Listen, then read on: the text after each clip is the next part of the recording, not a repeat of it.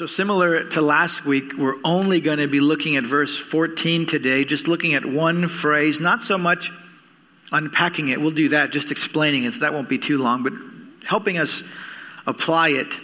And that's the second phrase there encourage, I'm sorry, yeah, encourage the faint hearted. In preparing for the message, I remembered something, and I talked to Richard about it to kind of get some of those details right that's something that happened about 15 years ago. I was in the young adult group. I'm like 22, 23. Richard's our teacher. And he noticed some strange, irritating rash developing on his skin. And like I think most of us would do, you just assume it'll go away. But it didn't. And instead of getting better, it started to get worse. I think it was spreading. And so Richard was compelled to make an appointment with a doctor. He went in, he was met by a young man. He said he came in, he's got a mask on, he's got goggles on. And I'm sure there are medical terms that were used, but the basic response was, I don't know what you have. Here's some medication, I hope it helps. So Richard took the meds for three or four days, and nothing changed. Nothing got better. And so news goes out to the young adult group. We're praying for him. We're confused. We're concerned. He has an unknown cause to a skin condition, and someone at the time even compared you to Job. I remember that. He decided to go back to the doctor.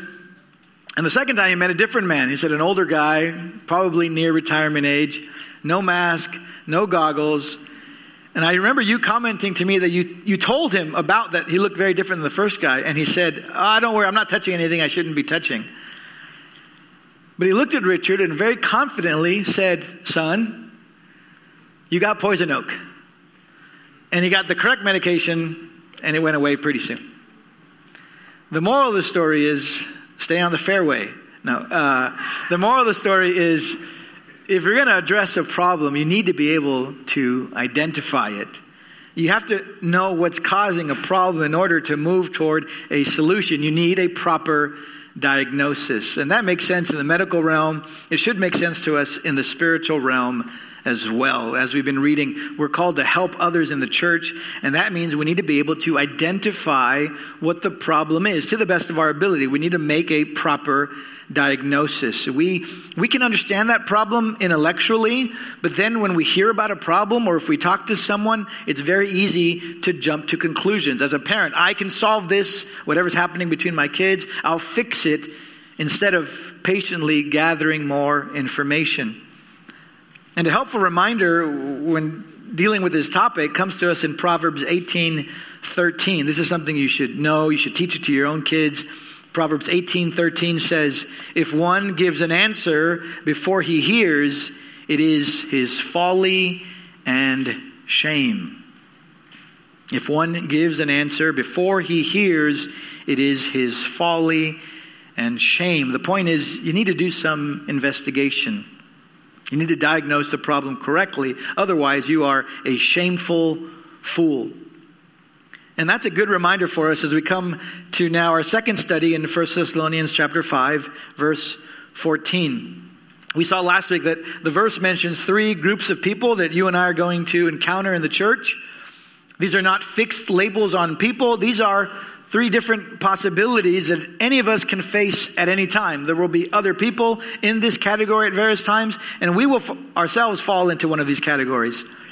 And if you notice, according to verse 14, each group gets a different response. One more time, verse 14 says, But we urge you, brothers, admonish the idle or the unruly, the undisciplined, admonish the idle, encourage the faint hearted, help the weak, and then I think as an umbrella uh, exhortation there be patient with them all. Those are examples of people who are not thriving spiritually. So, what do you do with them? Well, first, like we said, you need to diagnose the problem. You have to understand the kind of person you're dealing with, and then you'll be able to have the appropriate response. Last week we talked about the first group we talked about what it means to be idle or negligent, undisciplined. We talked about what it means to admonish them, to correct them. Today we're going to be looking at the second category. I was originally going to do both, but I've decided just to do one, and we'll cover the third group next week. The second group there, second exhortation there is encourage the faint hearted. So, what does it mean to be faint hearted? And how do we encourage them? We'll just answer those questions one at a time. Who are the faint hearted? The Greek word is a compound word, oligopsukos, which is the only time it's used in the New Testament.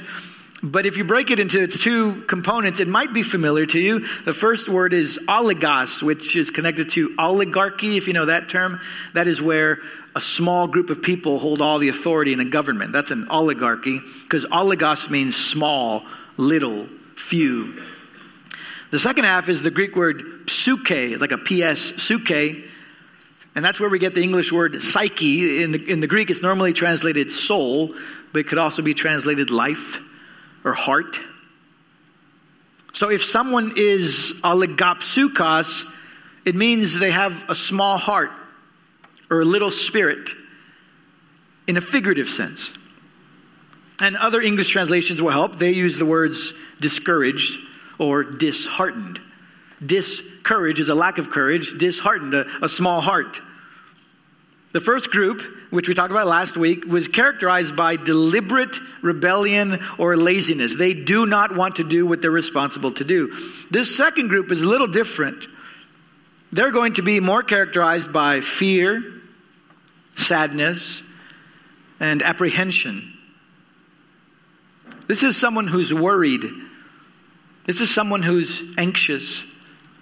This is someone who feels overwhelmed by something and it's affecting their spiritual life. We're all going to face that to varying degrees, but there will be seasons where it, it keeps us from thriving in the Lord. Last week, I used the analogy of, of, of taking a, a, group of small children on a hike. We're going to go up and we're going to go up this mountain and we're going to see a beautiful waterfall at the end. And the first category is a group of kids who aren't marching with the rest of the group because they're throwing rocks at squirrels, they're throwing rocks at birds, they're playing hide and seek behind the trees, and they don't want to stay with the group. The second category is a little different. They're not with the group, but the motivation is different. This is not deliberate rebellion, this is fear. You can imagine a kid saying, The forest looks dark and scary, I don't want to go. Maybe a kid is scared that he might be attacked by, by an animal. Or maybe something happened that morning or something's going on in his home and he's distracted. It's affecting his morale. There's nothing physically wrong with the kid. He may even want to be with the group, but he's discouraged, he's anxious, he's afraid. That's what it means to be faint hearted. And what do people in that category need? They don't need to be scolded. They don't need to be berated into submission. Paul says they need to be encouraged. Encourage the faint hearted. In English, encourage literally means in courage. You're, you're putting courage into someone. That's the idea.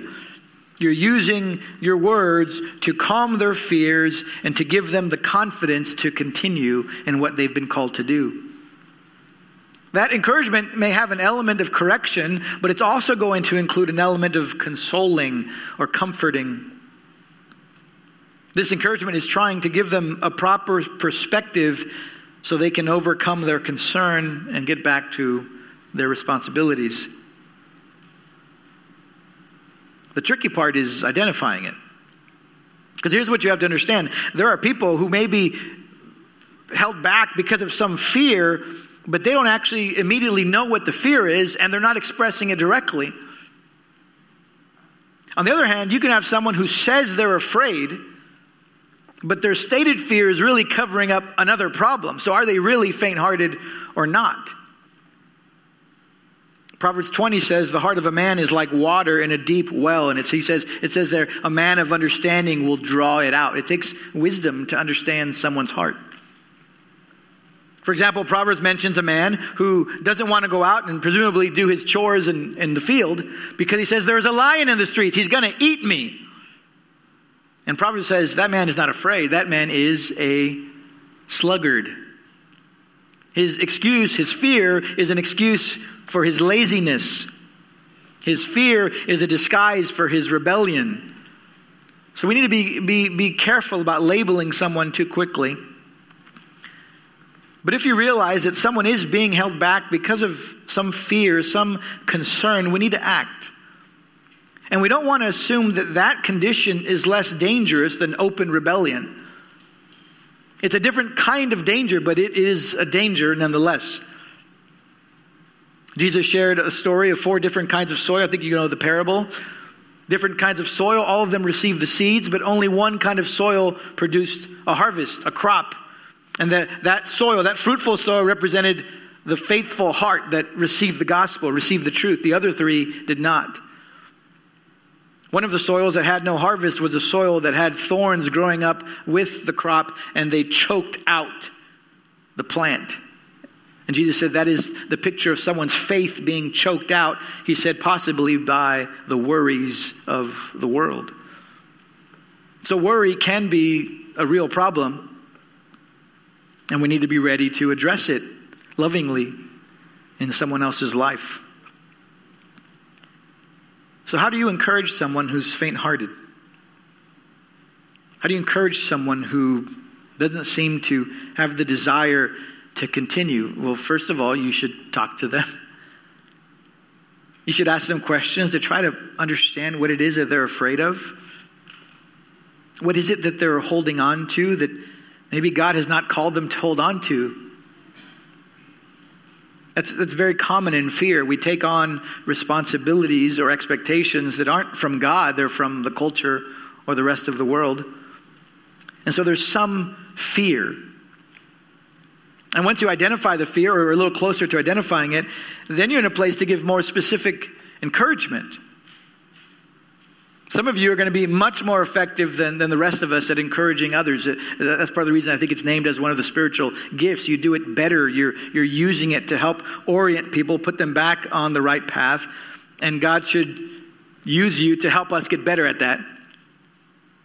Encouraging someone effectively is like the boxing coach who needs to convince his fighter to get back in the ring for the last round.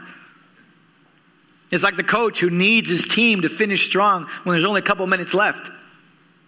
If you do it wrong, you might have the opposite effect. I remember in, in college, it was a sports psychology class, and they were discussing with the difference of how you address people. And there was a soccer team, and it was a girls' team, and she kicked the ball, and it went one way, and the coach said, Come on, my grandma can kick harder than that. And among men, that might be a good motivation. This girl broke down crying and said, My grandma just died.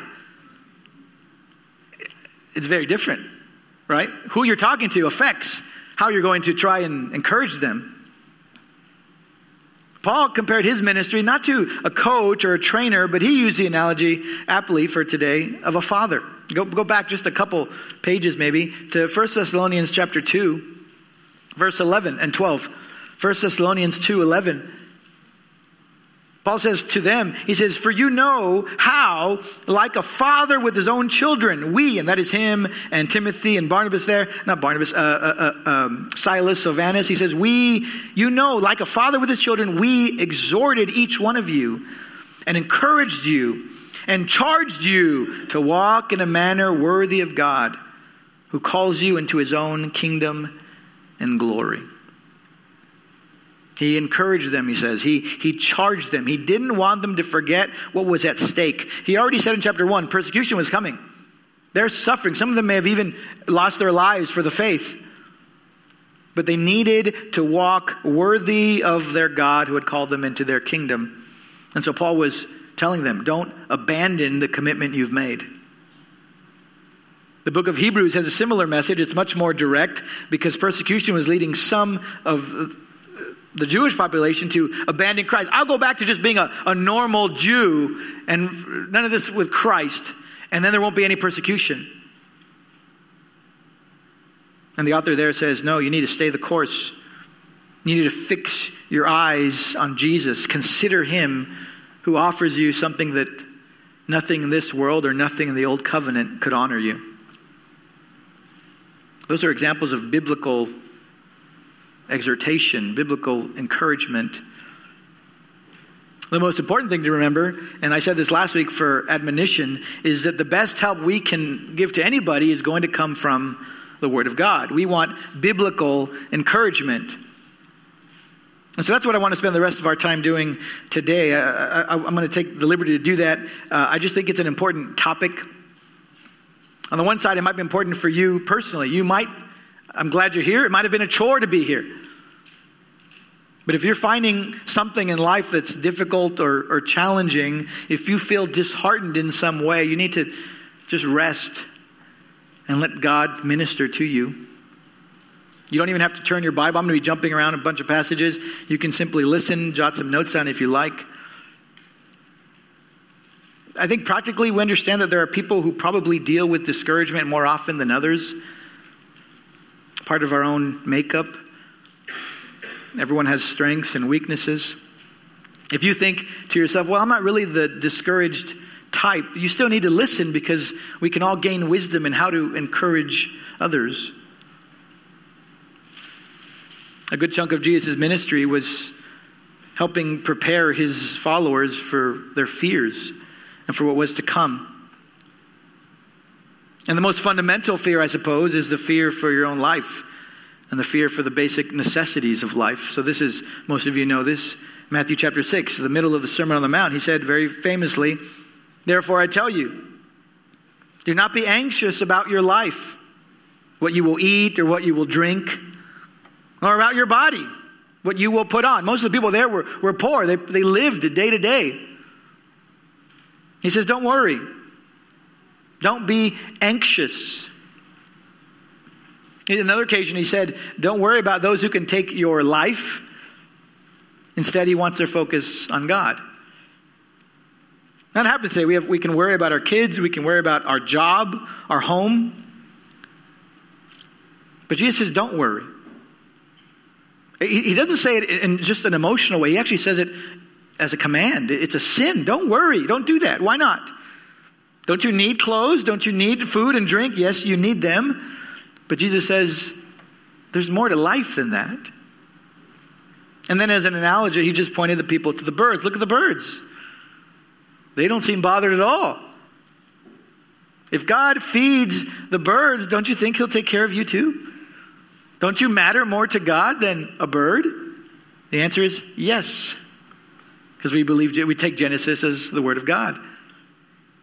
And then Jesus said to the people there, and which of you, by being anxious, which of you, by worrying, can add a single hour to a span of life? In other words, what do you think the worry is going to accomplish? In fact, I think there are studies that have shown that people who worry actually live shorter lives. They stress themselves out. It has the opposite effect. And so Jesus said again to the people, Look at the flowers, look how beautiful they are. God clothed them. Don't you think He'll clothe you as well? Aren't you more valuable than, than the grass? And then He said, Your Father knows what you need. Every father, I think, has a moment where you say that to your kids don't worry about it. They ask questions, they ask questions. Don't worry about it. That's not your concern. I'll worry about it. And so Jesus said at the end of that, section, therefore, do not be anxious about tomorrow, for tomorrow will be anxious for itself. Sufficient for the day is its own trouble. So there's some helpful reminders in there to how to help somebody who's worrying. You can remind them it's a sin. You can remind them how pointless and useless it is to worry. You can remind them that their Heavenly Father is watching over them and those might seem like obvious truths. Like, yeah, but why say that to them? They know that. But when you're gripped by fear, you forget. You need a reminder because fear is actually blinding you to the truth. Fear is actually the opposite of faith many times. Jesus said that when, when he calms a storm. He says, Hey, what happened to your faith? Where's your faith? Ye men of little faith. Not only will fear blind you from certain truths, fear will also cause you to misalign your priorities. You, you rearrange your priorities in an unhelpful way, in a way that dishonors God. One Old Testament example is King David after the battle with his son Absalom. Absalom was killed in battle. And David, it says, wept over his son with a loud voice. But Absalom was the king's enemy. He had opposed David, he had opposed the armies, he had, he had killed David's men. And so while David is, is in mourning, his general Joab comes to him and says, David, look, your grief is shaming the men. We saved your life. We saved the kingdom. And now you're sending out the message that you would have rather had us die and him live. This is not a good look, David. That's what I told you. You're going to tear the kingdom apart. You're trying to unite the kingdom and you're doing the opposite. Go, unite the people. And, and David followed the advice. He was reoriented to understand the big picture and he aligned his priorities. Jumping to the New Testament, there's another example, this time with a woman. And many of you know this story. It's a story of Martha, Mary's sister. Luke chapter 10 tells us Jesus arrives at the house and he sits into one of the rooms and he sits down to teach. And Mary goes into the room and sits there to listen. But Martha, on the other hand, feels compelled to take care of the kitchen. She, in her heart, wants to make sure everything is ready, everything is good for Jesus, my Lord. She meant well, but it was wearing her out. And that fatigue turned into bitterness. So she walks into the room, maybe even interrupts the lesson. She says, Jesus, don't you care? I'm by myself in the kitchen. She's not helping me. Tell her to help me. And Jesus says, I imagine very calmly, Martha, Martha, you are anxious and troubled about many things. Mary has chosen the good portion, which will not be taken away from her. Everybody loves a good meal. But a good meal, depending on how fast you eat, only lasts so long on the plate. It only lasts so long in your body, and then it's done. But the Word of God is eternal. Martha thought her exasperation was legitimate. She thought it was justified. And Jesus says, No, no, no. I know you feel tired. But you've got your priorities mixed up. Hospitality is a good thing. But hearing from Jesus matters more. That's, that's encouragement. That's biblical encouragement. And maybe it's something some of us need to hear today. Again, you're here at church, we're grateful you made it, but you're tired. And we want to weep with those who weep. We want to sympathize with your fatigue, but we also want to lovingly at least have you consider that the problem could be that you're focusing on the wrong thing. You've taken your eyes off of what matters most. You've, you've somehow placed all these expectations on yourself, but they didn't come from God. They came from somewhere else culture, Pinterest, social media, your mother in law, wherever, wherever they're coming from. But they're not from God. And as husbands and as wives and as moms and dads, we need to pay attention to this in our own life, but also in the lives of our kids, in the lives of our spouses. Maybe you notice that your kid or your spouse is, is falling behind in some responsibilities in the home. That, that will happen, but it might not always be outright rebellion. It could be that they're tired and they're disheartened and it could be due to some mixed up priorities. They're placing too much energy mentally or physically into the wrong thing. And as a brother or sister in the Lord, help them see that.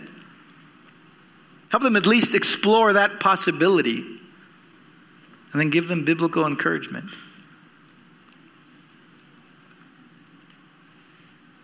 Help them realize that there are things that are within our control and within our required responsibilities, and there are things that are outside that.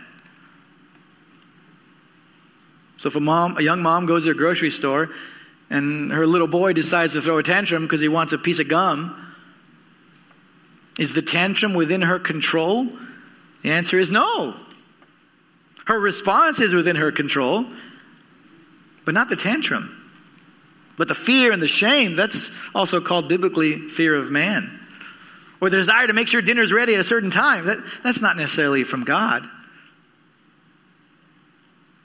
Sometimes we have to learn to let certain things go and make sure that God is the one who is shaping what is expected of us, not the culture and not our own preferences. Sometimes inaccurate expectations can also come from inaccurate theology. There are people who, who, who have who are disheartened and, and discouraged or embarrassed because they think I don't measure up to what I'm supposed to be doing.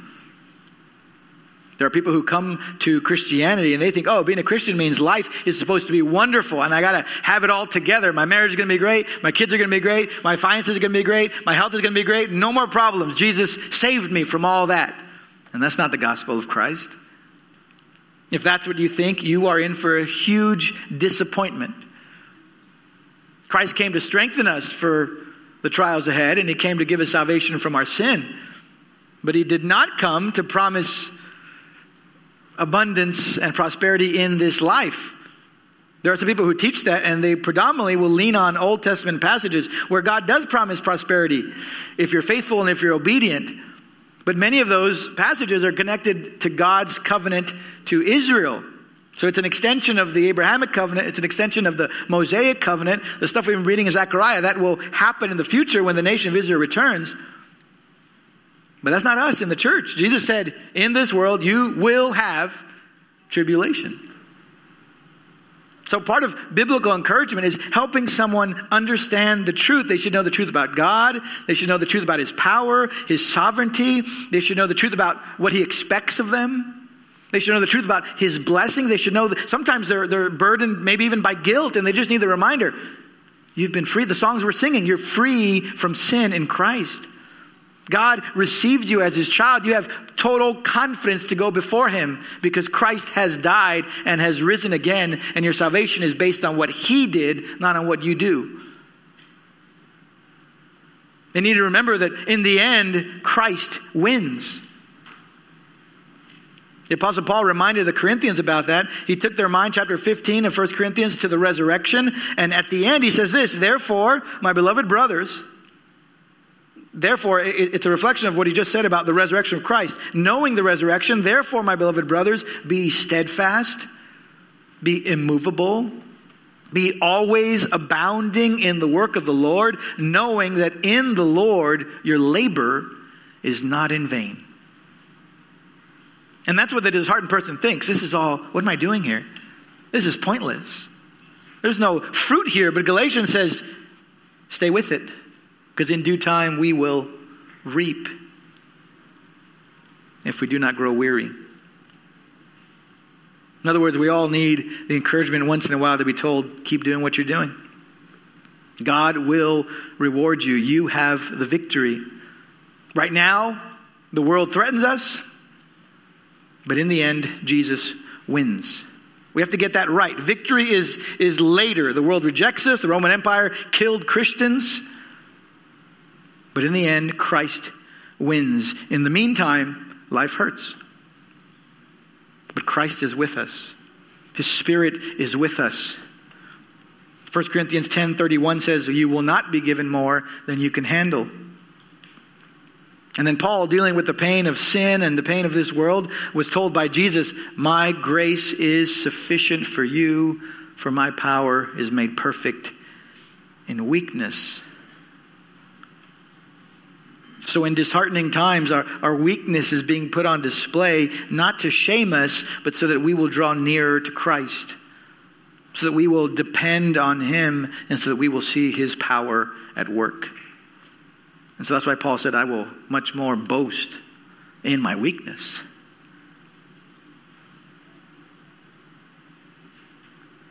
In biblical encouragement, we're trying to help someone else see something they're not looking at. We're trying to open their spiritual eyes so they can overcome whatever fear they have. There's a literal picture of this during the ministry of Elisha. So after Elijah, remember his mantle was passed to the next leader of the prophets, a man named Elisha. Elisha was used by God to, to protect Israel. There was an enemy king who made plans, and Elisha would tell the king of Israel, according to the Lord, here are those plans. And the enemy king said, Wait a minute, who's telling him all our plans? We have a spy among us. And the soldiers go, No, no, no, no, there's no spy. It's Elisha. The Lord tells him. So the king takes his army, takes his chariots, he takes his horses, and he surrounds the city where Elisha is. This is 2 Kings chapter 6. And the next morning, Elisha's servant wakes up and he looks out. They're on a mountain and he sees all around the city all the enemy soldiers. And he says, Oh no, what are we going to do? He was faint hearted.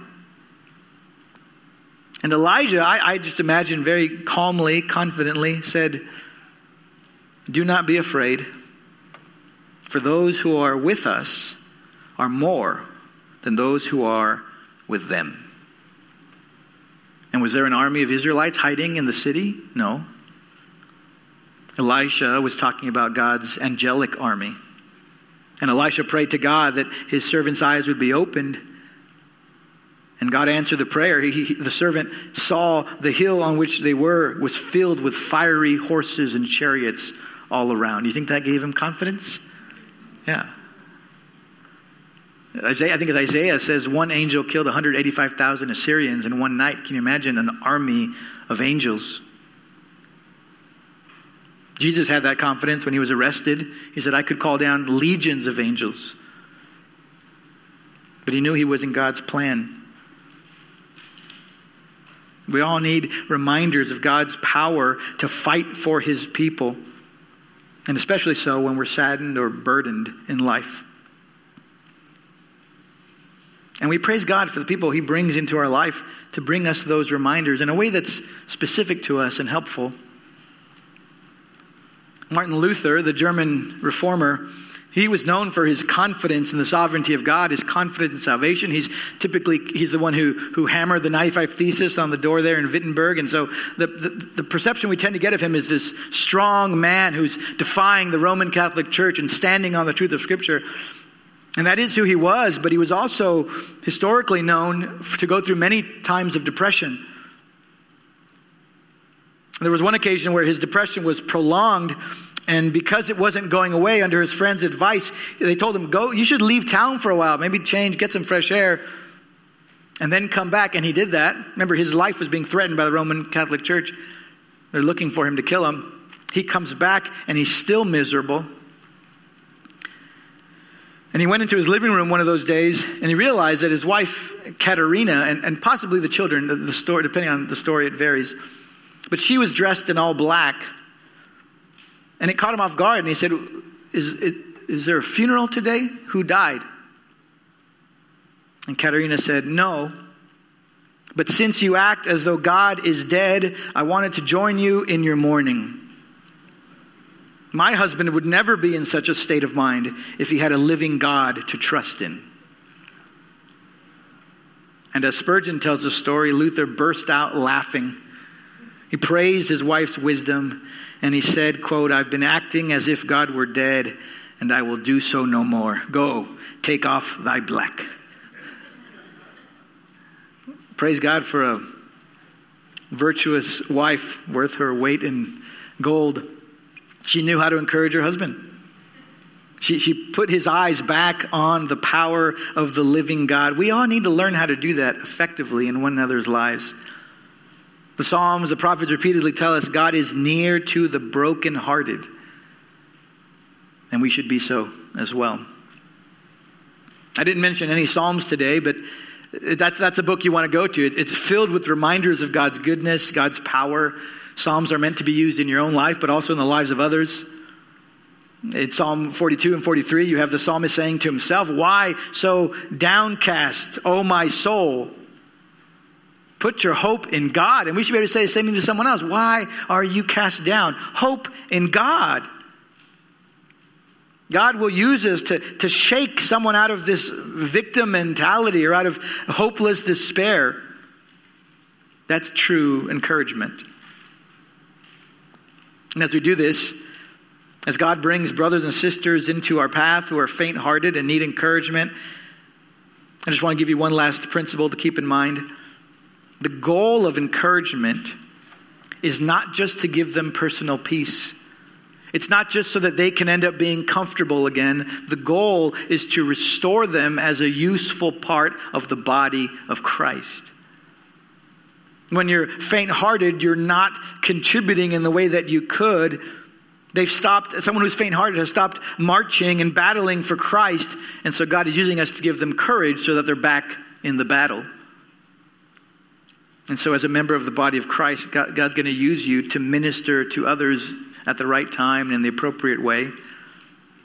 That's the role you play. That's, that's what Ephesians 4 says. They, yes, the leaders teach, they equip, but everyone does the work of the ministry, and as a result, the body builds itself up in love and in truth. So we give one another, we remind one another of biblical truth, and we urge one another to stay on the path. Let's pray. Father, we're grateful for your heart to us. There is a right and appropriate fear. There is an appropriate dread of judgment for those who do not know you. And your Spirit brought us that conviction. And your Spirit led us to call out for mercy and for grace. And now the King of Kings and Lord of Lords is no longer against us, He is for us. And now we have the confidence that nothing can separate us from the love of God that is in Christ Jesus. Father, we pray that that hope will be manifest in the way that we interact with others. We pray that as we deal with the difficulties and the severe pains of this life, the world would see a difference because we know our King watches over us and we know our King will have the final victory. Make us useful instruments in your hands to encourage others, to point them back to Christ. And thank you for the people you've used in our own life to point us back to the truth when we're distracted. I pray that all this would be for the glory of our Lord Jesus Christ. In his name we pray. Amen.